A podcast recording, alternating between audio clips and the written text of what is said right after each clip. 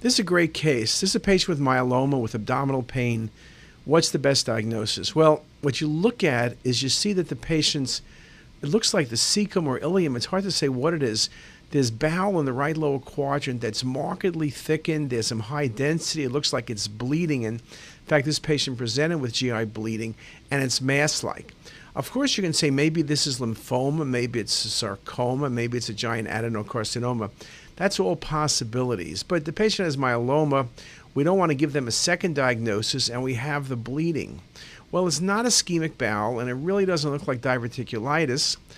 If you told me it was small bowel lymphoma, I would have a hard time arguing with you. But this was typhlitis. Typhlitis involves a cecum. It's immunosuppressed patient, which this was, and it can perforate and uh, high morbidity, high mortality. This patient did survive, but it was not easy. And you can see the areas of hemorrhage, which are a bit unusual in typhlitis.